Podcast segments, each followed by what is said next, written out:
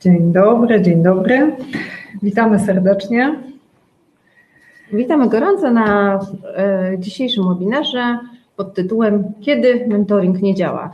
Chciałyśmy go nazwać nawet bardziej zaczepnie. Dlaczego mentoring nie działa, ale przestraszyłyśmy się, że ten tytuł przekaże jakąś niewłaściwą wiadomość w świat. Tak biorąc pod uwagę nasze doświadczenia, e, mamy takie przekonanie, że są pewne warunki, których można przypilnować. Oczywiście zawsze są to żywe procesy, jednak e, spytaliśmy ogólnie, kiedy nie działa, co oznacza, że jest nadzieja. Jest czym to uzupełnić, jest e, co, e, o, o czymś, o, o co zadbać i nad tym będziemy się dzisiaj e, skupiać z Wami wszystkimi, którzy dziękujemy, że bierzecie udział. Już tutaj widzimy, że 33 uczestników jest z nami, 34. Dzień dobry, witamy Was wszystkich i mamy taką prośbę na początek właśnie, żebyście napisali, mamy czat już uruchomiony, jak widzicie, żebyście napisali z jakiej perspektywy najbardziej jesteście zainteresowani tym mentoringiem, to znaczy, czy z perspektywy mentora, czy mentee, czy może osób, które wspierają te procesy wewnątrz organizacji, którakolwiek, każda jest ważna.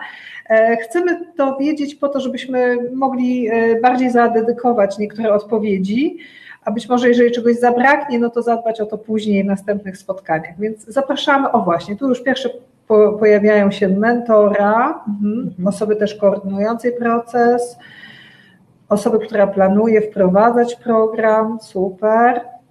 No właśnie, Jagoda, a z jakiej perspektywy Ty dzisiaj jesteś? O, ja, ja chętnie dzisiaj się podzielę i z perspektywy osoby, która merytorycznie wspiera mentorów i mentee, ale właściwie cały program, bo wierzymy w to, że e, nasz model e, mentoringowy, który posiadamy, czyli i zasady, i umiejętności, i pewne warunki dotyczące celów na przykład, mogą wesprzeć wszystkich interesariuszy e, procesu mentoringowego, ale bardziej od strony praktyka, tak? Osoby, która przygotowuje zarówno mentorów, jak i mentee.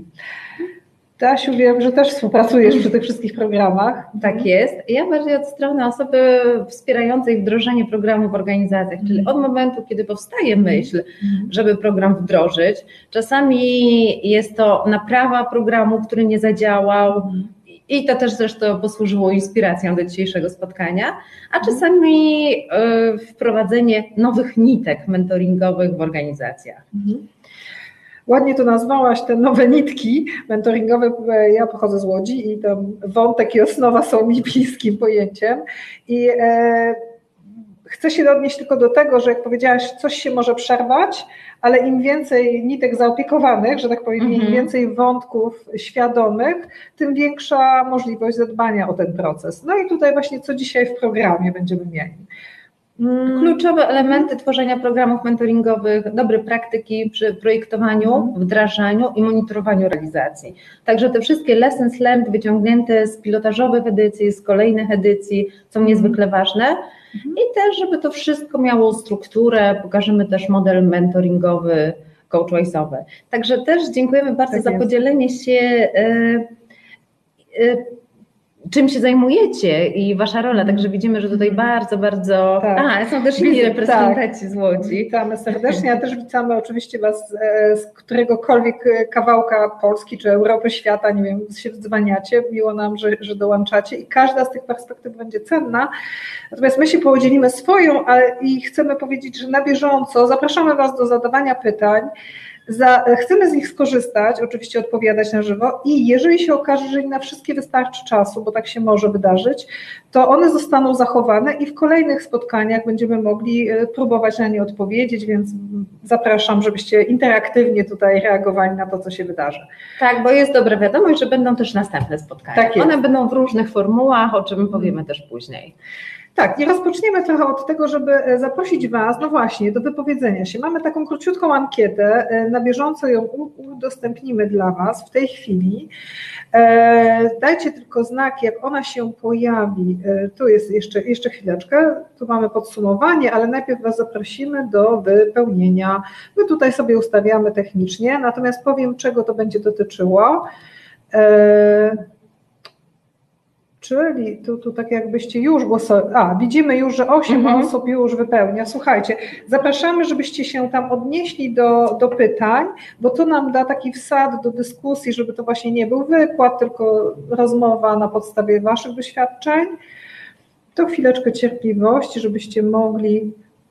E, ankieta zamknięta. E, coś zamknęłyśmy? Tak? Mhm. Dobrze, przepraszamy Was, za chwileczkę naprawimy i otworzymy jeszcze raz dostęp. Kliknęłyśmy za szybko, zamkniemy w tej chwili i jeszcze raz ją udostępnimy. Wybaczcie nam technikalia, ale też się oswajamy z różnymi, e, ilość programów, które obsługujemy w tych czasach jest bardzo duża. O, tak, teraz nie dotykamy, dostałyśmy instrukcję, więc mamy nadzieję, że ankieta jest dalej dla Was widoczna. Przepraszamy Was za perturbację i prosimy o właśnie o odpowiedzi. Postaramy się w tej chwili spokojnie poczekać, aż, aż będziecie mogli się wypowiedzieć. Widzimy, że jest z nami 64 osoby, super, więc zapraszamy do aktywności. Hmm. Każda odpowiedź dobra i każda dostarcza nam trochę informacji o Waszych perspektywach. Tak, rzeczywiście nie, nie można wybrać kilku odpowiedzi, to żeby też e, wskazać priorytety, które Mhm. z, waszego, e, z Waszej perspektywy są istotne. Tak, zważywszy, że mamy tylko Mhm. tam kilkadziesiąt minut, to chciałybyśmy po prostu to y, przynajmniej na fragmencik poodpowiadać, a wiemy, że obszar jest bardzo szeroki. Super, już widzimy, że 65% osób wzięło udział, fajnie, jeszcze chwileczkę Jeśli zaznaczyliście też inne, to też Mhm. poprosimy wtedy na czacie, dobrze? O napisanie, Tak, co to są te inne? co to są te inne. Mhm. Mhm.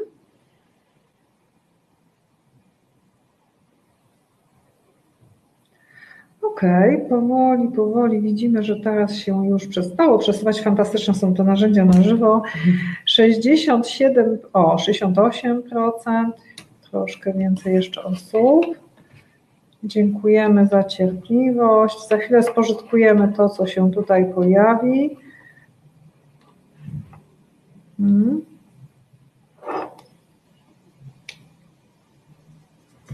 Okej. I słuchajcie, z całym szacunkiem, że pewnie mielibyście do powiedzenia więcej, ale ponieważ tak stanęła nam tutaj ta liczba na 69, to zakończymy na ten moment ankietę. Teraz już Tak. na serio zakończymy. Tak, kończymy i o 72, super, rzutem na taśmę, żeby ją sobie zobaczyć. Tak, nie ma obowiązku, że wszyscy muszą wypełniać, ale jeżeli wypełniliście, to super. I zakończymy, żeby ją spożytkować. Hmm? Za chwileczkę zobaczymy, y, zakończ i udostępnimy wyniki. Zobaczymy, co nam wyszło. Tutaj.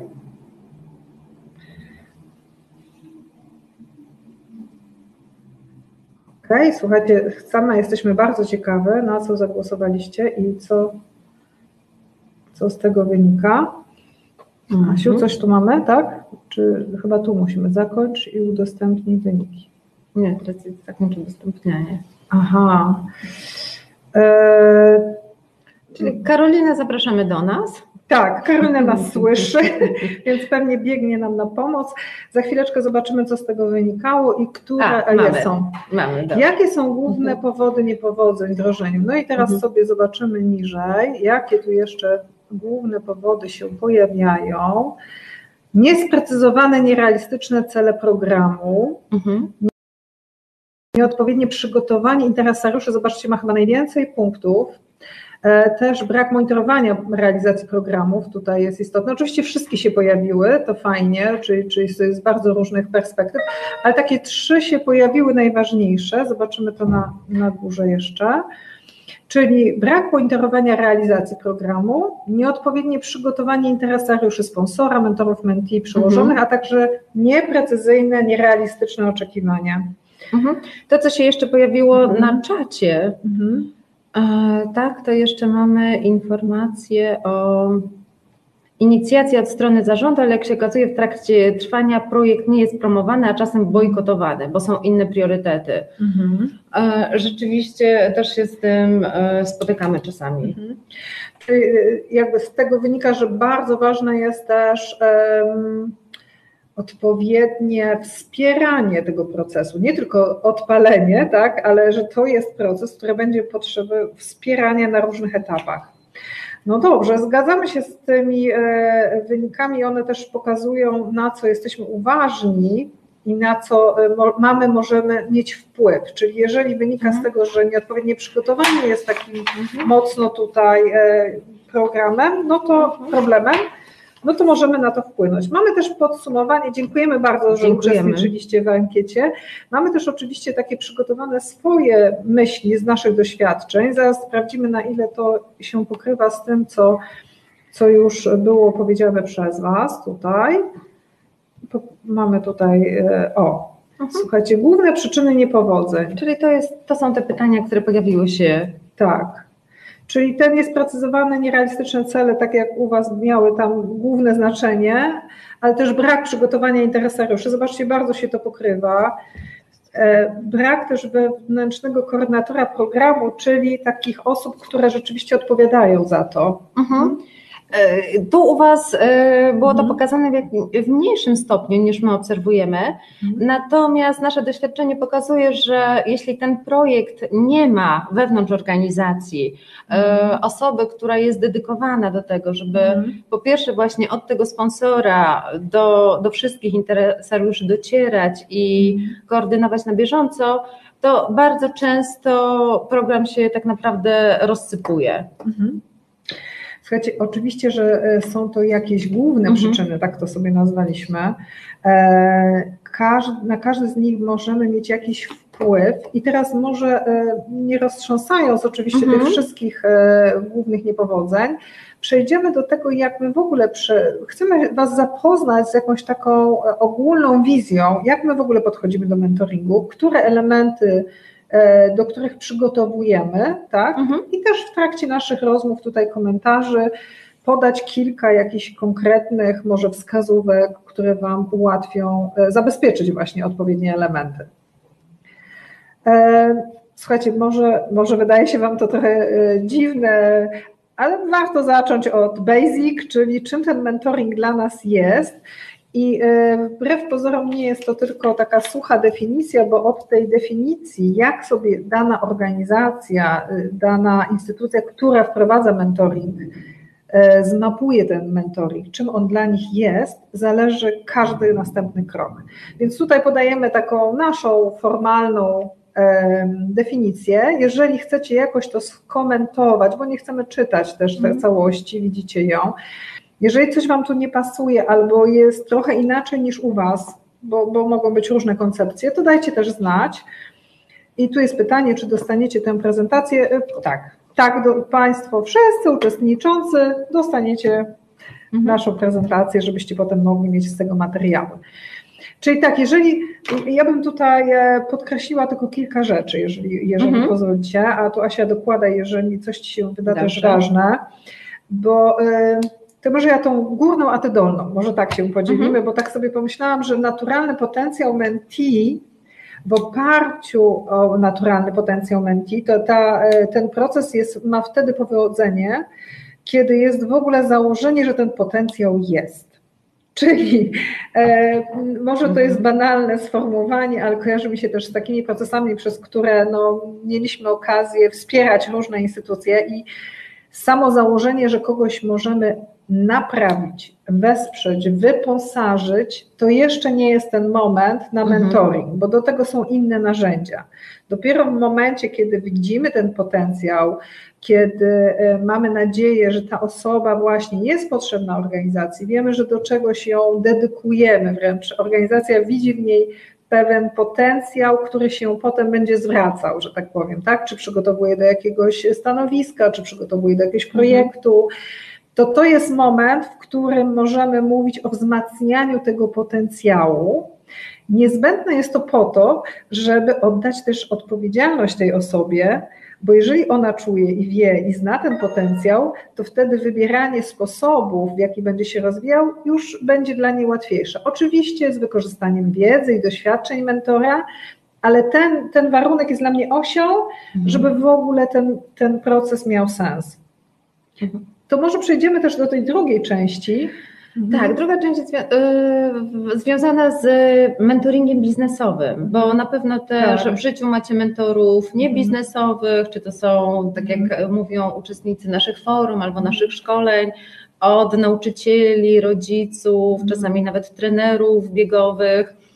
To y, coach choice mentoring biznesowy to formalny i świadomie wdrażany proces mhm. rozwoju pracowników organizacji. Zwróciłaś uwagę na to, że to jest tak. jedna z form, tak. tak. Czyli mentoring nie zastępuje innych form, mhm. a tylko je uzupełnia. Kilka tak. stron i tutaj mhm. też jest ważne, że mamy i przedstawiciele organizacji, i mentora, i mentee, i mamy bezpośrednich przełożonych.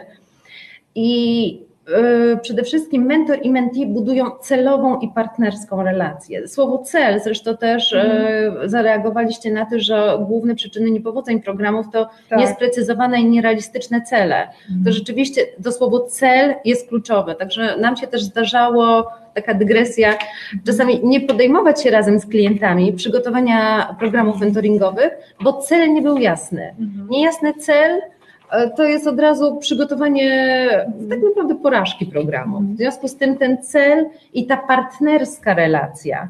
Partnerska relacja to znaczy, że ja mogę wejść w tą relację, mogę wyjść z tej relacji. Mhm. Czuję się jak równy z równym w tej relacji. A jak tak sprawić? No, trzeba być do tego przygotowany i funkcjonuje zgodnie z ustalonymi standardami.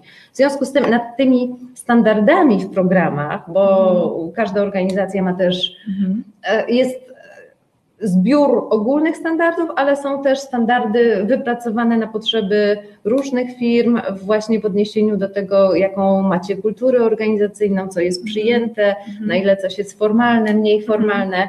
Także cel, relacja i mhm. konkretne standardy. Ja tutaj y, jeszcze jedną rzecz tylko skomentuję, jak czasami pokazujemy to i mówimy o formalnym tutaj, e, i to formalne jest takie wyboldowane, to e, na, na warsztatach, które przygotowujemy mhm. też mentorów oczywiście, e, często słyszymy, no tak, ale to taka formalizacja, to może usztywnić tą relację, to może to niekoniecznie, bo przecież trzeba zaufać tej osobie, trzeba zbudować jakąś taką atmosferę. Tak, formalność oznacza coś innego, nie formalny stosunek do kogoś, tylko wspólne standardy właśnie, że obie strony, zarówno mentee jak mentor, będą mogli się odnieść do wspólnych zasad, Będą wiedzieli, czego się mogą spodziewać, będą wiedzieli, co jest mentoringiem, a co nie, po to, żeby właśnie móc to partnerstwo, jak powiedziałaś, e, realizować, ale z mhm. dwóch stron, tak, żeby każda strona czuła, że może się o coś upomnieć, albo e, coś zaznaczyć, powiedzieć, że chce czegoś więcej. Po to jest ta formalność, mhm. żeby było do czego się odnosić, a nie żeby usztywniać relacje. Okej, okay, słuchajcie, pokażemy Wam jeszcze kilka e, takich fragmentów naszej metodyki. E, czym charakteryzuje się mentoring w naszym rozumieniu? Sprawdzajcie, czy to jest wspólnie z Wami, a nie musi być. Jeżeli macie jakąś inną mhm. opcję, to też powiedzcie. Mm, na pewno mentoring jest relacją jeden na jeden, chociaż tutaj Niekoniecznie, bo mamy też inne formy. Wdrażamy mentoring grupowy i wtedy to jest jeden mentor i kilku mentee, ale do tego odsyłamy tutaj zainteresowanych bardziej na inny moment, ale dzisiaj się skupimy na tej jeden na jeden relacji. Jest to na pewno to, co podkreśliłaś, relacja dobrowolna, czyli od tego zależy również powodzenie e, i e, tego, tego procesu. Dobrowolność oznacza nie tylko to, że mentee się zgłosi, a my wybierzemy mu mentora. Dobrowolność wręcz e, zakładamy w partnerstwie, że jeśli nawet para spróbuje, spróbuje i zacznie proces i okaże się, że jej była przygotowana z jedna strona i druga strona, to mają mieć świadomość, że w każdej chwili, jeśli by coś nie, nie działo dobrze, nie działo się dobrze, mogą zmienić partnera. I mówimy to tak otwarcie, w tym sensie, że nawet spotkaliśmy się z firmami, w których wdrażaliśmy mhm. te programy duże i, i wspieraliśmy ich w tym prowadzeniu tego procesu, że na warsztacie, w którym przygotowywaliśmy mentorów, przygotowaliśmy więcej mentorów niż było, było potrzebnych. Mhm. Byli tak zwani go, w gotowości, tak? I, I, zdarzyło się rzeczywiście, że z jakichś powodów bardzo życiowych jeden z mentorów, bo nie zawsze mentor, jeden z mentorów nie mógł dalej uczestniczyć w programie i został zastąpiony przez tego drugiego mhm. mentora i słuchajcie, fantastycznie, kiedy uczestniczyliśmy akurat obie z Asią mm. na podsumowaniu tego programu i kiedy Menti się dzielił, jak, jak dużą wartość dla niego przyniosło zobaczenie dwóch perspektyw, zarówno jednego, mm. jak i drugiego, bardzo cenne, ale innych rzeczy mógł się nauczyć. I to nam też pokazało, że to tak zwana chemia, czyli to parowanie mhm. od razu z myślą, czy to na pewno będzie idealna para, niekoniecznie musi być takim najważniejszym czynnikiem, bo nawet jeżeli to jest osoba, która weszła w innym momencie, z jakiegoś innego powodu, a zna te zasady i to jest moje ulubione powiedzenie, że tą chemię się wytwarza na poziomie zasad, tak? Mhm. Czyli Tutaj mentorów można do tego przygotować, dlatego relacja do, dobrowolna, dwustronna, no jest to zdecydowanie narzędzie rozwojowe. Aha. Ja tylko powiem, że wtedy nawet nazwaliśmy ten mentoring tak. patchworkowym tak. mentoringiem, bo tak. jeden mentee i dwoje mentorów. Czym nie jest? Tak. Tak, nie jest opiekowaniem się, nie jest powiernikiem, nie jest zwolnieniem dyscypliny. To znaczy, bycie mentee i bycie mentorem wymaga dyscypliny. Stąd też e, my, projektując rozwiązania rozwojowe, zachęcamy do tego, żeby był bariera wejścia, inaczej nazywając bilans wejścia i dla mentora, i dla mentee, żebyśmy wiedzieli, motywację i chęć zaangażowania się po obu stronach, bo mhm. rzeczywiście ta relacja, żeby była skuteczna, wymaga dyscypliny. Mhm. To, co jest jeszcze bardzo ważne, to jest dawanie rad, mhm. ponieważ bardzo często mentorzy, potencjalni mentorzy, przyszli mentorzy, zwłaszcza z wysokich stanowisk, kiedy myślą o mentoringu, takim intuicyjnym, życiowym, to pierwsze rzeczy, które wskazują, to będzie albo na pewno dawanie rad, albo opiniowanie czegoś. Mhm. I to dopiero cykl szkoleń i w ogóle pogłębianie wiedzy, co jest potrzebne mentorowi, pokazuje, że oprócz dawania rad, potrzebne są też mhm. inne umiejętności. I na to też uwrażliwiamy mentorów, przygotowując ich do bycia w programie. Tak, jak sobie teraz na to patrzę, na to, co widzicie wyświetlone, możemy tam sobie dopisać nie tylko dawaniem rad, tak? Że to nie jest tylko to. E, kwestia, e, która się pojawia, to wymiana, wymiana doświadczeń, jakieś wskazówki, wymiana w kontekście takim, że to mentee decyduje, które kawałki wiedzy są mu potrzebne i jak z nich skorzysta. Mhm. Co więcej, mhm. jeśli się okazuje, bo jest koordynator programu i na bieżąco prowadzi rozmowy rozwojowe mhm. albo takie checkpointowe mhm. z mentisami. Na przykład okazuje się, że po pierwszym części wdrożenia mentorzy jednak częściej e, korzystają z dawania rad. Mhm. E, to też wiemy, jak modyfikować e, późniejsze mhm. kształcenie mentorów, ale też jak wspierać mentisów, żeby też umieli to mhm. zastopować, żeby bardziej prosić o to, co jest im potrzebne. Mhm. Prosić to dobre słowo? Tak, tak, upomnieć się. Upomnieć. Tak Tutaj pojawiło się pytanie, czyli musi być koordynator. E, tutaj Asia, może ty więcej od twojej strony. Pierwsze, które mi się pojawiło, to tak, a może ty powiesz dlaczego, z jakiego powodu ten koordynator? Koordynator dobrze, żeby był, ze względu na to, że jest w najbliższym kontakcie z mentorami i z mentisami. Czasami jeśli mentee jest ze stanowiska yy, nie wiem, starszego specjalisty, tak, młodszego menadżera, dostaje y, mentora na bardzo wysokim stanowisku. Czasami łatwiej jest mhm. na przykład zrezygnować z relacji mentoringowej, mhm. tak, albo zmienić relację mentoringową chociażby poprzez koordynatora, mhm. czyli do takiej bezpiecznej komunikacji, bo powiedzieć komuś, kto jest trzy piętra nade mną w organizacji, że no, nie skorzystam tak jak się spodziewałem na przykład, albo sposób, w jaki nie jest dla mnie akurat na ten moment, i to słuchajcie w dwie strony, żeby też nie demonizować. Mhm. To nie chodzi o to, że ten mentor zrobi coś źle.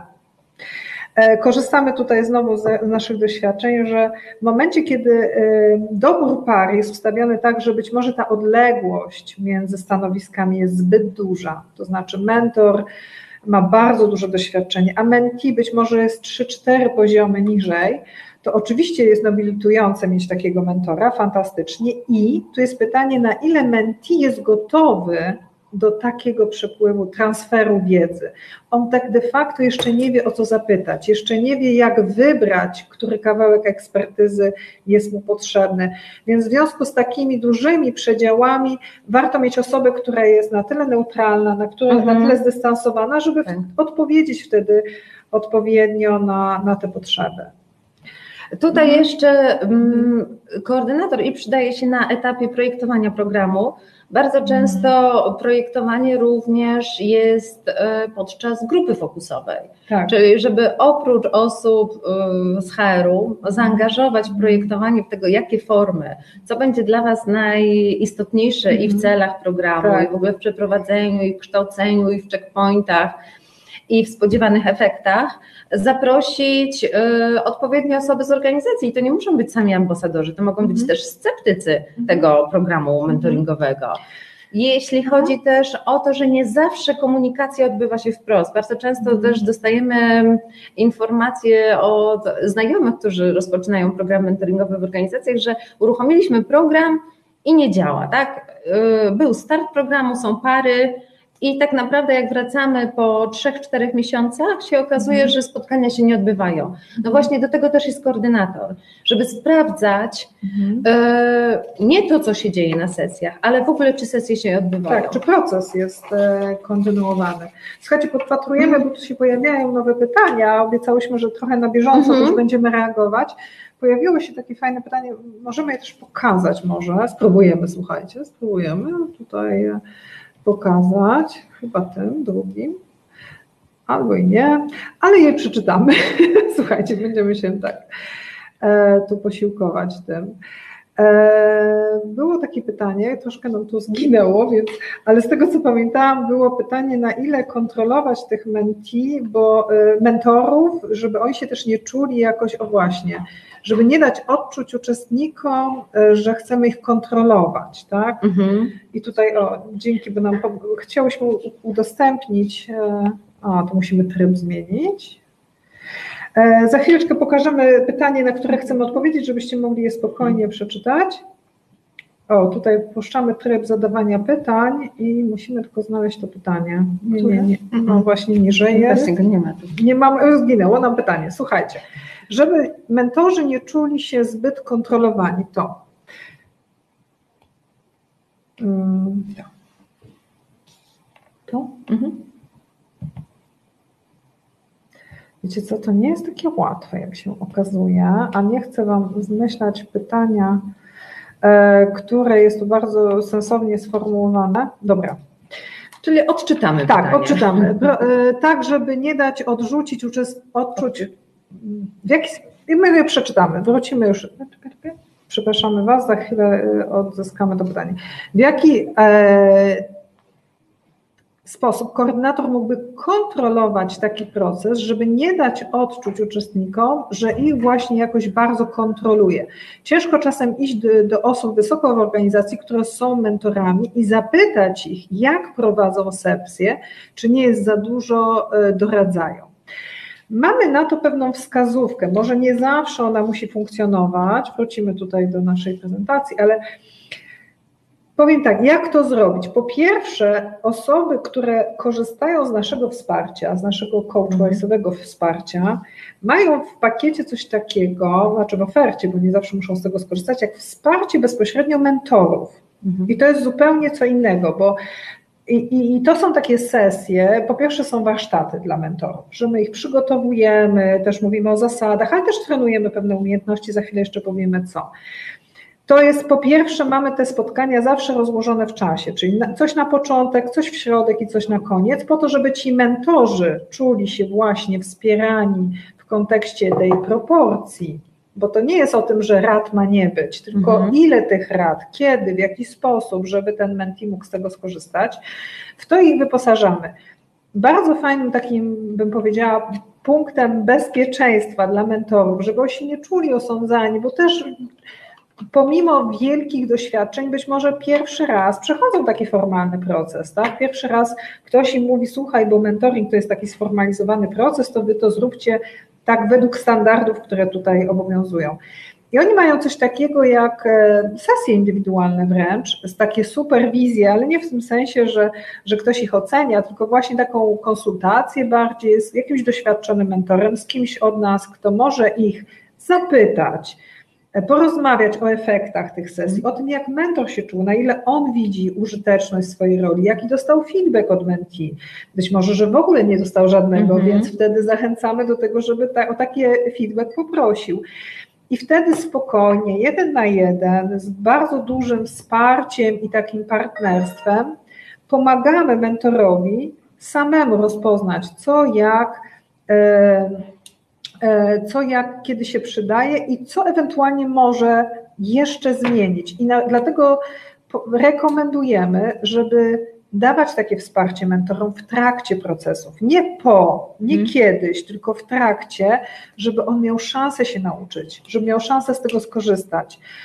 Czym innym jest tryb informowania, bo jeżeli prosimy menti o feedback o pracy mentora, tak, mhm. To bo to było pytanie, jak to powiedzieć, jak to zakomunikować.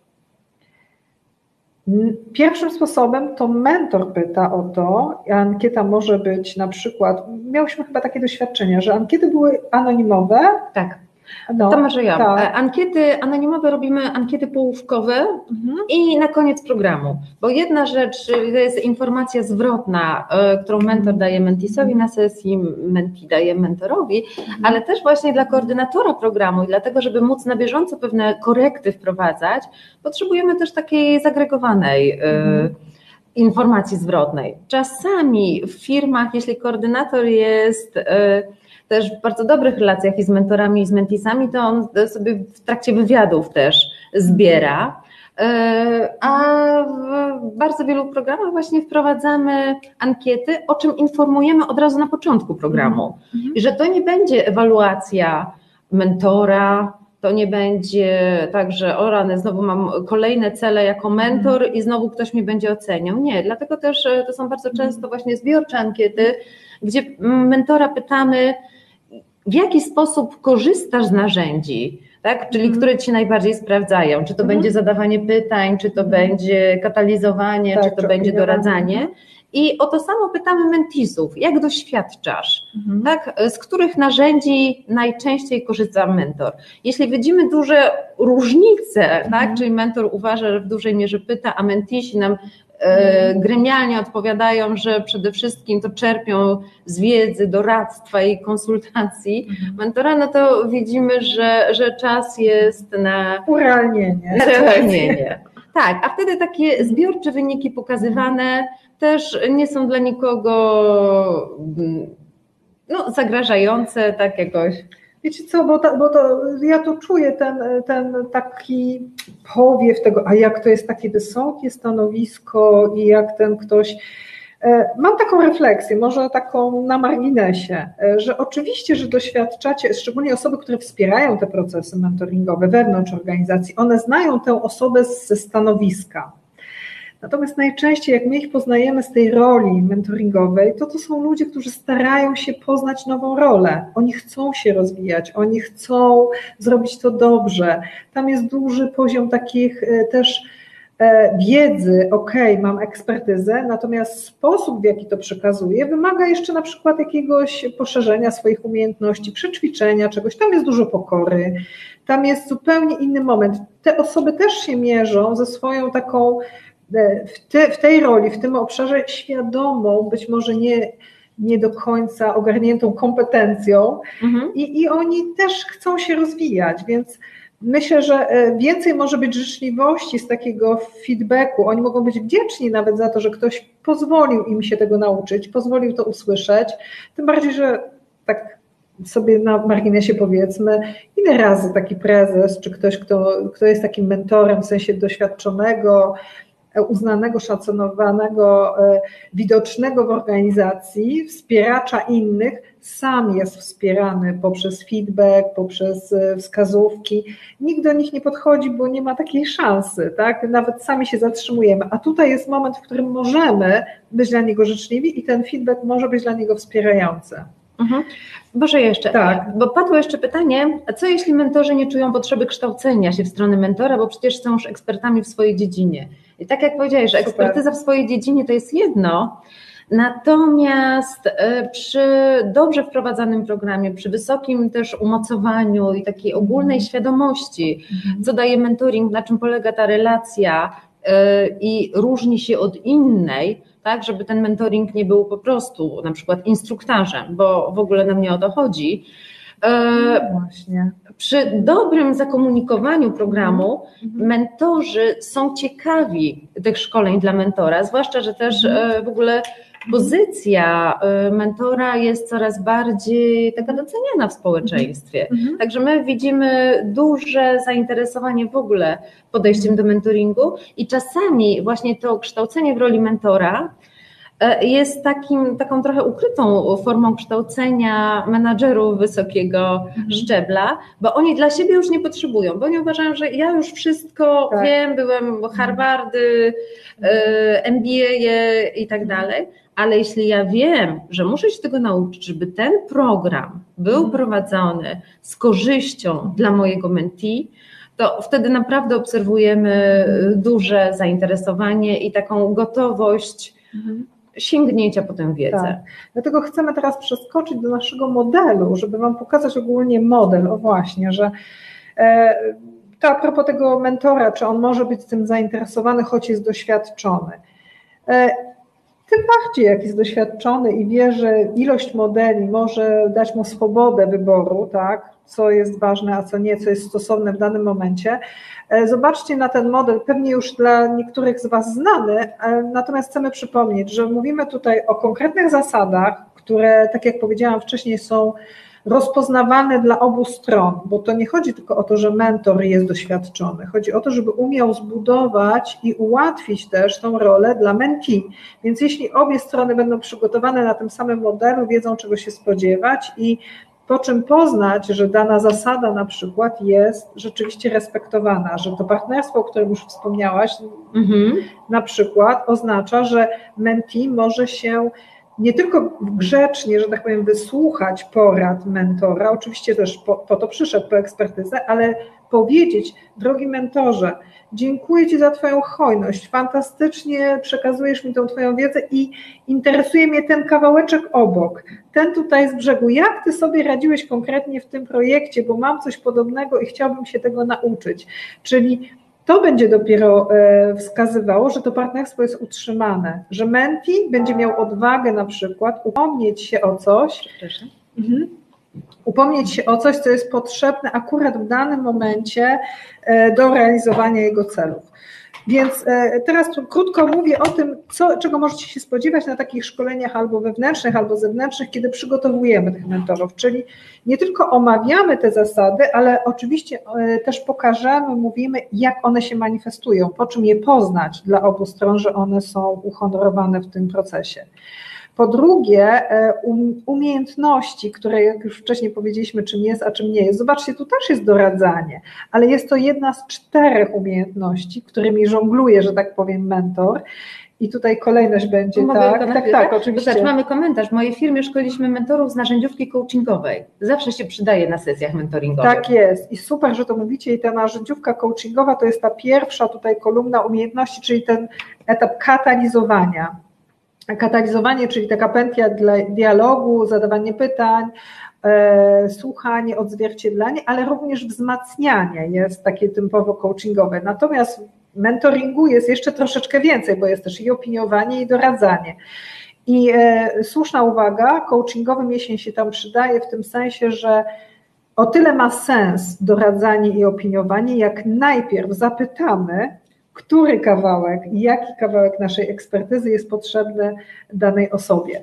Czyli te proporcje będą ważne i tutaj może na marginesie wspomnę, że te osoby, które będą chciały się w to wyposażyć i taką pigułkę wiedzy, ale też troszeczkę praktyki więcej w kontekście tych umiejętności do, doświadczyć, zapraszam od razu na 19 czerwca. Będzie taka możliwość, bo przez półtorej godziny będę e, pomagała tym osobom, które rzeczywiście będą chciały z tego skorzystać i właśnie tam sobie potrenujemy, nie tylko opowiemy, ale potrenujemy, jak wspierać i dzielić się tym doświadczeniem, ale w taki adekwatny sposób, tak? Czyli jak te proporcje utrzymywać pomiędzy różnymi umiejętnościami. E, ale to tylko te, dla tych, którzy będą bardziej zainteresowani. A wracając do tego ogólnego modelu jeszcze, e, powiemy tak. Tutaj mamy nie tylko umiejętności, nie tylko zasady, ale też na przykład mapę. Mapa obejmuje tą strukturę, wiecie, całego programu. I tutaj jest o tyle istotne, bo to wyszło w naszych pułapkach, że nierealnie sprecyzowane cele mhm. na przykład, tak? Że mamy najpierw mieć jakąś, jakieś wyobrażenie, jakiś powód, dla którego ten program mentoringowy chcemy zaimplementować w naszej organizacji. I e, Pozwolę sobie na takie dziwne skojarzenie, ale miałam takie skojarzenie, jak dzisiaj rozmawialiśmy i myślałam o tym naszym spotkaniu. Ten mentoring nie wziął się znikąd, no przecież wiemy, że on zawsze jakoś istniał, tak? Mhm. Czyli starszyzna, wyobraźmy sobie taką starszyznę gdzieś, nawet plemienną, która gdzieś zbiera się po to, żeby przekazać pewną wiedzę. I oni wiedzieli, po co chcą ją przekazać. To miało do czegoś służyć. To miały być jakieś konkretne informacje dotyczące jak już idę w tej metaforze, całego plemienia. To miało się przydać. I teraz przechodząc na organizację, mamy mieć pomysł, po co chcemy wdrażać tak duży program, inwestując mhm. dużo czasu osób kluczowych w organizacji, bo przecież to są osoby zawsze zajęte i zawsze potrzebne, po co dedykować ten ich indywidualny czas dla dobra ogółu. Czy to są jakieś konkretne wartości, czy to jest jakiś styl współpracy, który chcemy mm -hmm. promować na przykład w danej organizacji. Tak sobie sprawdzam jeszcze, z jakimi dużymi takimi celami się spotkałyśmy i wtedy to miało... Rozwój przywódców, rozwój talentów, bardzo często to jest programy tak. talentowe. E, coraz częściej teraz obserwujemy peer-to-peer -peer mentoring, mm -hmm. czyli kiedy eksperci między sobą prowadzą wymianę e, tak wiedzy. Tak, przypomniał mi się też taki program, który miał na celu rozbicie takich silosów w firmie. Była taka konkretna informacja, słuchajcie, my to tak silosowo, ten to, ten tamto, każdy podejmuje decyzję w swoim kawałeczku i nie mamy przepływu, co, jak nasze poszczególne decyzje wpływają na resztę. I tak był ustawiony fantastycznie ten program, żeby mentorzy i menti byli właśnie z różnych obszarów, mhm. wcale nie byli z tego samego. I wydawało się to takie ryzykowne. E, w tej chwili, po kilku latach, kiedy już są kolejne tak. edycje w tejże firmie, widzimy, że to miało sens powolutku. Na początku było kilka mhm. par. Natomiast samo to, że oni mogli zobaczyć perspektywę osoby, która jest w innym miejscu organizacji, jak ona podejmuje decyzje, co ma znaczenie i skonfrontowanie z tego, jak moje doświadczenia mają wpływają na to, że działają inni wokół mnie, jakie są wzajemne mhm. relacje, bardzo zmieniło nie tylko sposób e, podejmowania decyzji, ale w ogóle komunikację między nimi. Mhm. Podajemy to jako przykłady. Innym przykładem mhm. był mentoring e, wspierający umiejętności transformacyjne, ponieważ mhm. firma przechodziła wielką zmianę i mhm. zależało jej na tym, żeby promować mentorów jako osoby, które już wielokrotnie wdrażały zmianę, mhm. inicjowały zmiany, zarządzały zmianami. Mhm. Mhm. A mentisi y, byli to przede wszystkim y, talenty i, i menadżerowie. Y, mhm. Czemu jeszcze służył ten mentoring? Czyli cel taki jawny, szeroko komunikowany to było wsparcie transformacji, a celem niejawnym oprócz mhm. tego było sprawienie, żeby ci, którzy w transformacji, w sytuacji niepewności najczęściej jako pierwsi mhm. dostają oferty zewnętrzne, są pozyskiwani przez inne firmy, mhm. zostali przyczepieni tak. Tak, do mentora, połączeni z mentorem. To miało też e, zapobiegać właśnie fluktuacji najbardziej utalentowanych osób, które jako pierwsze znajdują mhm. pracę w, w, w, trudnej sytuacji. Także program miał bardzo dobre opinie, e, mhm. dojechały do końca chyba wszystkie oprócz jednej pary mentoringowej a, a ta umiejętność, y, wiedza transformacyjna po prostu pączkowała. Mhm. Podajemy tylko niektóre oczywiście mhm. przykłady, żebyście wiedzieli, e, że e, ta mapa tego procesu całego e, polega na tym, żeby najpierw wiedzieć, czego w ogóle się spodziewamy od tego programu, po co on jest dedykowany w takim szerokim organizacyjnym znaczeniu, a do tego oczywiście potem jest dobór odpowiednich par i każdy mentor z mentee będzie miał swój cel na program, oczywiście gdzieś tam podłączający się pod to i z tego też wynikają konkretne cele na sesję, ale o tym też szerzej będziemy mówić w innym webinarium, natomiast chcemy teraz tylko Wam powiedzieć o, o tym modelu. Ostatnia rzecz, którą się mhm. Wam powiem, żeby to było takie jasne, co to jest to pole, no pole to jest kontekst, tak? kontekst organizacji e, tego tematu, ale też i osoby, czyli pytania, z którymi przyjdzie e, mentee, mogą dotyczyć różnych obszarów, ale też mentor ma być gotowy, że on ma spotkać osobę, która realizuje jakiś swój cel rozwojowy, a nie opiekować się tylko tym celem. Czyli oczywiście, że jest jakiś kontekst organizacyjny, ta osoba ma jakiś projekt albo coś mhm. praktykuje konkretnego, natomiast dla mentora będzie ważne, żeby się skupił na osobie i wiedział, że to ta osoba z jakiego powodu? Z takiego powodu, że ona ma wziąć też odpowiedzialność za realizację tych swoich celów, co oczywiście wydaje się oczywiste, ale tutaj łatwo przejąć nadopiekuńczość albo mhm. odpowiedzialność za to, możemy się czuć zaangażowani jako mentorzy, bo może nam się wydawać, że ktoś będzie na, oceniał naszą skuteczność na przykład. I tutaj dodałabym taką informację do pułapek. Napisaliśmy, kiedy nie działa. Mhm. Nie działa wtedy, kiedy nie jest jasno zakomunikowane i powiedziane też ogólnie, przy odpalaniu takiego programu, że mentor nie będzie rozliczany z efektywności wdrażanego pro, jakiegoś projektu na przykład, mhm. E, tego, co robi mentee, bo nie za to odpowiada. I tutaj jest też tak, niby to mówimy, ale jednocześnie no, trochę to tak wypada, żeby przecież odniósł sukces, no bo jak to mhm. świadczy o mnie, o mentorze.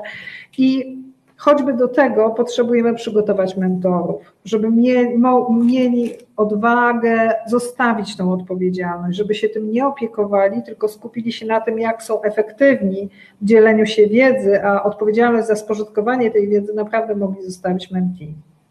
Mhm. Wiesz co, jeszcze bym tak. wróciła do pytania, które padło na początku. Jasne. Bardzo zależy mi na tym, żeby dowiedzieć się, jakie korzyści pozafinansowymi mają mentorzy. To bardzo hmm. dużo pracujesz blisko tak. z mentorami. Co tak. oni podkreślają? Hmm. Wiecie co, bo ty zaczęłaś od tego, jak w ogóle spożytkować ten potencjał i że najczęściej mentorzy e, podkreślają różne rzeczy, ale to, co jest też dla mnie urzekające w tym, że jeżeli mentor naprawdę ma swój cel, swój osobisty cel na ten proces mentoringowy, to ten proces nabiera trochę innej dynamiki. Mhm. Poza tym mentor wtedy wie, jak odróżnić cel menti od, od, od swojego, tak? Czyli to, co się wtedy dzieje. E, na przykład mentor może podkreślać to, że on uczy się nowej roli. Okej, okay, był menadżerem, był świetnym liderem, e, może nawet wspierał swoich mhm. ludzi, ale dla mnie bycie mentorem to jest osobna rola. Mhm. Osobna, konkretna rola, wyposażająca go do bycia użytecznym w różnych rolach. Tak? tak? To jest jedno, przygotować się do tej roli. Drugie, co przychodzi im do głowy, często już właśnie po tym pierwszym warsztacie, to jak zobaczą sobie te różne umiejętności, przypomną sobie trochę o słuchaniu, zadawaniu pytań, nagle się okazuje, że ten proces może ich wyposażyć w świadome używanie innych narzędzi w dialogu i to w mhm. każdej roli. I że to się robi takie uniwersalne, że oni będą swobodniejsi. Kiedy mogą się podzielić, na jakich zasadach, ale też kiedy zadać otwarte pytanie, co wydaje się oczywiste i takie proste, a kiedy dać radę i instrukcję. Czyli będą pewniejsi swojego, e, swojego wyposażenia, swojego, swoich umiejętności. E, no i jedną z takich najczęściej też powtarzanych, że jest tam taka satysfakcja. Wiecie co, to, to jest moja osobista taka perspektywa, dlaczego ja lubię być mentorem, jak, jak mi się mhm. to zdarza, bo ja lubię, jak potem ten ktoś już mnie nie potrzebuje i staje się moim partnerem. I sobie mhm. myślę, wow, i naprawdę miałam takie, kilka takich sytuacji, kiedy ktoś, kogo mhm. wspierałam, on się rozwijał, i potem się okazywało, że spotykamy się na sali i jesteśmy współpartnerami właśnie.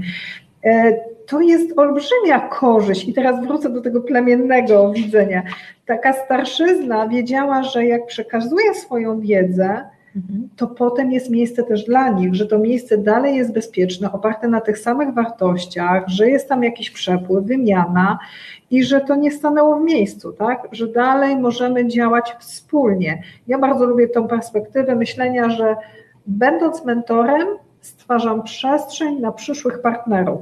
I mhm. dlatego od początku staram się ich traktować partnersko. Mhm. A ja jeszcze nawiążę do tego, co czasami pojawia się na gali finałowej, mhm. E, kiedy kończy się program mentoringowy, kiedy mentorzy z bardzo, bardzo wysokich stanowisk mówią, że ten program trochę im pozwolił wyjść ze szklanej wieży, bo oni najczęściej mm. mają ograniczone grono mm. osób, z którymi współpracują. Tak. Nie dostają feedbacku takiego od y, ludzi, którzy do nich raportują dwa piętra niżej. I pamiętam, jak jeden mentor powiedział, że jak usłyszał, że w ogóle jak się uśmiecha, to jest zupełnie innym człowiekiem i jest postrzegany i w ogóle to ekskurs nie jest takie straszne i prezentowanie tych wyników. I potem y, jeszcze y, umawiał się na kręgle e, z mhm. jakimś e, zespołem, który nie był jego podległym zespołem, mhm. ale właśnie jeszcze taka ludzka strona, bo te osoby też mm, często bardzo są samotne tak. E, tam na szczycie. Obserwowane przez wszystkich, oczywiście bardzo dokładnie, natomiast nie mają, no właśnie takich partnerów, z którymi mogliby porozmawiać. Nie chodzi o to, że wszyscy menti będą naszymi partnerami, ale właśnie tak jak powiedziałaś, moment, kiedy ktoś może zobaczyć nas z innej strony, trochę bardziej ludzkiej być może. E, tutaj jeszcze jedna rzecz mi przyszła do głowy, że takim benefitem jest e, upewnienie się w ogóle co do, e, ja bym powiedziała coś takiego, przygotowanie, zanim ja zacznę się dzielić swoją ekspertyzą, potrzebuję sobie uświadomić, na czym ona jest zbudowana. Najczęściej zasuwamy na naszych kompetencjach nieuświadomionych. Wchodzę, robię, super, jest kolejny sukces. Ale w momencie, kiedy naprawdę mam kogoś nauczyć, komuś przekazać tą mhm. wiedzę, to muszę się zastanowić, które elementy są kluczowe, które są pierwotne, a które wymagają, że muszą być, są wartościami korowymi, a które są freestylem i ktoś przyjdzie i zrobi to po swojemu i nie ma w tym problemu, bo nikt na tym nie ucierpi. Wymaga to pewnej refleksji, wymaga to przygotowania.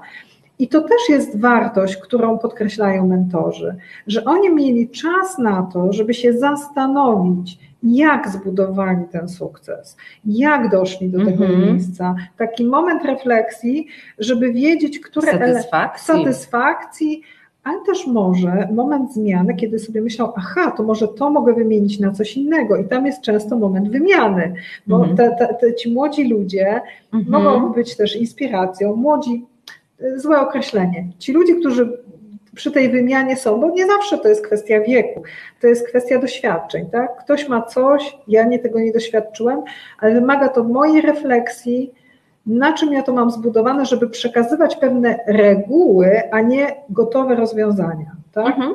Czyli cel niejawny w mentoringu może być jeszcze przeciwdziałanie wypaleniu zawodowemu mentora. Tak jest. Tutaj są kolejne pytania, ja tylko tak się do nich odniosę, tak, bo tak, kluczowe zagrożenia. Tu do tego już przejdziemy, tylko jak już zaczęłam, bo to było pytanie, czy organizuje się szkolenia dla mentorów? Tak, jak najbardziej. Chcę powiedzieć, że właśnie w tym wspieramy.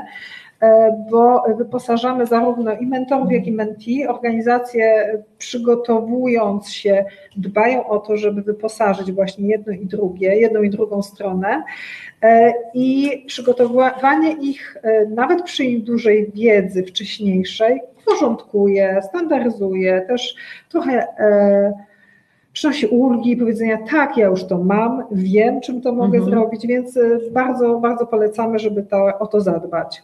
Jagódka, czy mentoring, tak. którego uczycie, tyczy się tylko organizacji korporacji? E, absolutnie nie. Najczęściej jesteśmy zapraszani do korporacji, no bo tu, to jest obszar naszego współpracy na co mhm. dzień. Tam też dostarczamy programy coachingowe, facylitacyjne, bo, no bo do tego mhm. jesteśmy, e, do te, w tym się specjalizujemy. Natomiast sama, sam model same reguły, które dajemy, umiejętności są do zastosowania w każdej sytuacji, gdzie mentoring ma być, czyli to mogą być jakieś e, fundacje pozarządowe, mhm. nie wiem, organizacje społeczne, każda sytuacja, która wymaga konkretnej, świadomej roli, że to mhm. jest mentor, który się ma podzielić pewną wiedzą i my uczymy sposobu. sposobu efektywnego podzielenia się tą wiedzą. I nie musi to być korporacja oczywiście. Mhm. I mhm. też na szkoleniach otwartych y, przychodzą często osoby z bardzo różnych organizacji. Tak. Nawet ostatnio mieliśmy feedback, że ktoś przyszedł i odkrył, jak ważna jest rola mentee i teraz w mhm. ogóle E, oprócz tego, że może być mentorem, to jeszcze też szuka dla siebie mentora tak. E, dla, dla kluczowych umiejętności. Mhm. Tutaj jeszcze w tych kluczowych zagrożeniach w relacji mentoringowej, tak. oprócz braku zdefiniowanych celów, brak przygotowania, zbyt mało czasu, nierealistyczne, mhm. ważny jest ten szósty punkt, uzależnienie się od mentora, mhm. bo dobrze przygotowane programy też uczą tego, że ta relacja mentor-mentee gdzieś się kończy. Tak. I najczęściej przechodzi w inną relację, co oznacza też przygotowujemy do tego, bo tak samo jak pokazujemy wręcz demo, tak, jak, jak zamodelować to partnerstwo, jak rozpocząć taką rozmowę, o co zapytać, ale też co zadeklarować, to tak samo taka podobna rozmowa, tylko w innym kontekście, jest potrzebna na końcu tego, mhm. tego procesu, więc do tego też przygotowujemy.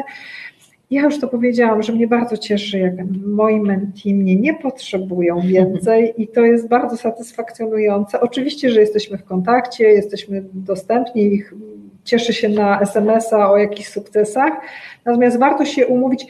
Dlaczego jeszcze ważne jest to, ponieważ ja jestem w akademii, ci ludzie wychodzą, przychodzą do mnie indywidualnie, być może na mhm. mentoring albo w jakimś obszarze. Natomiast w organizacji jest to o tyle ważne, że tam jest taki moment, kiedy ten mentor spełnia wyjątkową rolę, a później wraca do innej relacji. Jest dalej naszym prezesem, na przykład, dalej albo naszym szefem w jakimś innym mhm. projekcie, więc warto, żeby też odróżniać i umieć zakończyć i przejść na inną relację, po to, żebyśmy mogli dalej współpracować. Mhm. Mhm. Tutaj jeszcze, przepraszam, pojawiło się pytanie, jak połączyć pary, był, był między nimi klik no mhm. to jest temat na oddzielny webinar. Tak, tak. Mamy w tym też duże doświadczenie. E, po pierwsze, może powiemy tak, po pierwsze to się da, bo jak mhm. się zgłaszają dobrowolnie i do roli mentora i menti, to zawsze tam jakieś e, punkty styku się znajdą. Po drugie, trochę byśmy tego nie demonizowały może też, że, mhm. że nawet jak się wydaje, że to może nie jest idealne, to przy przygotowaniu właśnie i mentora i menti, oni wiedzą, że coś mogą skorzystać z tego. Poza tym, e, może coś powiem niepopularnego, ale drodzy mentorzy, drodzy mentee i wspieracze tego procesu, to jest zaledwie kilka spotkań. Zaledwie i aż. O ile bardzo dobrze przygotujemy, bo te programy nie trwają dłużej niż, no powiem, do 10, bo to nie, nie ma dłużej. Niektórzy mówią, dobra, spot, a, Niektórzy przychodzą mówią, cztery razy po półtorej godziny, super, odtrąbiamy wielki proces i potem się okazuje, że tego czasu jest za mało rzeczywiście. Mhm. Ale powiedzmy, że jest to kilka sesji. To o ile one są dobrze przygotowane, to tło, ten background jest dobrze przygotowany, te zasady znane, to można naprawdę intensywnie i bardzo fajnie je wykorzystać. Z drugiej strony, to są tylko kilka spotkań mhm. i, e, i tutaj właśnie ta korzyść z tego będzie z jednej strony ważna, z drugiej strony nie możemy na tym położyć całego nacisku. Tak jak Ty już wspomniałaś dzisiaj, to jest tylko 20% w tym modelu, wiecie, mhm. 70, 20, 10, to jest 20% pracy tego człowieka. Więc e, nie przeceniajmy też z drugiej strony, że odbycie takiego procesu może nie wiadomo co uskrzydlić, może być inspiracją, bazą do działania, w sensie pomysłów, ale nie zastąpi realnego wdrożenia. Więc tutaj e, w jedną i w drugą stronę uważność. Mhm. I taka podpowiedź, że jeśli chodzi o cechy udanej relacji mentoringowej, to te wspólne wartości mhm. są rzeczywiście tym elementem, który powoduje, że jeśli ich nie ma, to wtedy ta relacja ma najmniejsze szanse powodzenia. Bo chemia chemią, style tak. komunikacji, stylami komunikacji, ale jeśli mentor i mentee prezentują mhm. zupełnie różne wartości, mhm. to nie ma szans na sukces. Tak, I, I, i o ile pracują w tej samym firmie, to jest szansa, że choćby o firmowe wartości mogą się oprzeć. To znaczy, jeżeli jest dobra mhm. wola, mhm. mogą sobie. Ja, ja byłam e, świadkiem takiego procesu, kiedy Menti stwierdził zupełnie świadomie, że jeśli uda mu się zbudować przez te kilka sesji dobre partnerstwo, on się nauczy słuchać i, i współpracować z osobą, która jest jej tak odległa, no to z innymi będzie fantastycznie e, sojusze budował. I choć brzmi to przekornie, może to być też korzyść takiego procesu.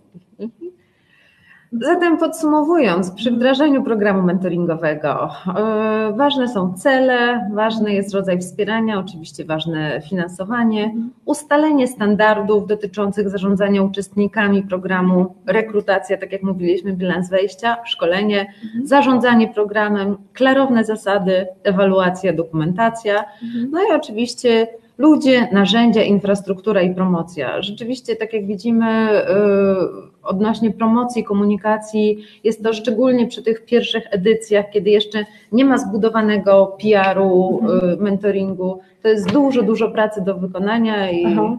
Tak biorę mhm. powietrze, bo powiedziałaś promocję i przypomniało mi się, że nie zapromowałyśmy, że te osoby, które chciałyby skorzystać z tego naszego e, webinaru, mają dzisiaj możliwość promocji. E, tak jak wspomniałam, 19, trochę głupio, że sama siebie reklamuję, ale powiem, że 19 bardzo chętnie podzielę się z Wami i, i, i doświadczeniem i popracujemy nad tym, jak te umiejętności właśnie mentoringowe wesprzeć.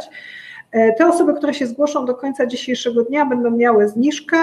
E, to jest no, regularny udział to 70 chyba złotych, tak? Netto, a netto dzisiaj 50. 50 do końca dzisiejszego dnia, jeżeli tam jest podany link, jeżeli się zgłosicie, to dla tych osób, które chciałyby przetrenować konkretnie i tak sobie uporządkować umiejętności, mieć więcej swobody, to zapraszamy serdecznie na ten webinar.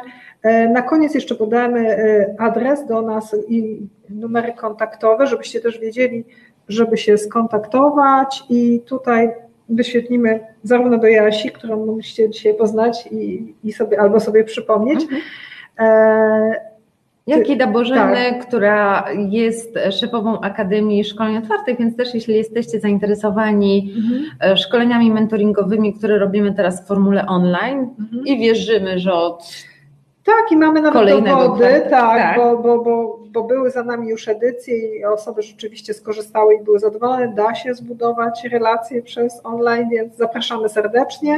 No i zapraszamy na nasze webinary, będą one cykliczne, więc y, chętnie przyślemy Wam informacje, z czego możecie skorzystać. Przepraszamy, że nie odpowiedziałyśmy na wszystkie pytania, one będą zachowane, chętnie z nich skorzystamy, przygotowując się do kolejnych, a jeżeli będziecie mieli jakieś zapytanie konkretne, skorzystajcie z naszych maili tutaj podanych, mhm. z naszego kontaktu, e, odzywajcie się do nas, jak będziecie potrzebowali wsparcia, odpowiedzi, chętnie będziemy z Wami w kontakcie. I w zasadzie patrząc na czas, to już kończymy, bo minął już czas, który był przewidziany, więc bardzo dziękujemy. Dziękujemy ogromnie. Pozdrawiamy serdecznie. Ten webinar będzie w którymś momencie udostępniony, żebyście mogli sobie ewentualnie zerknąć na niego, więc zapraszamy. Dziękujemy.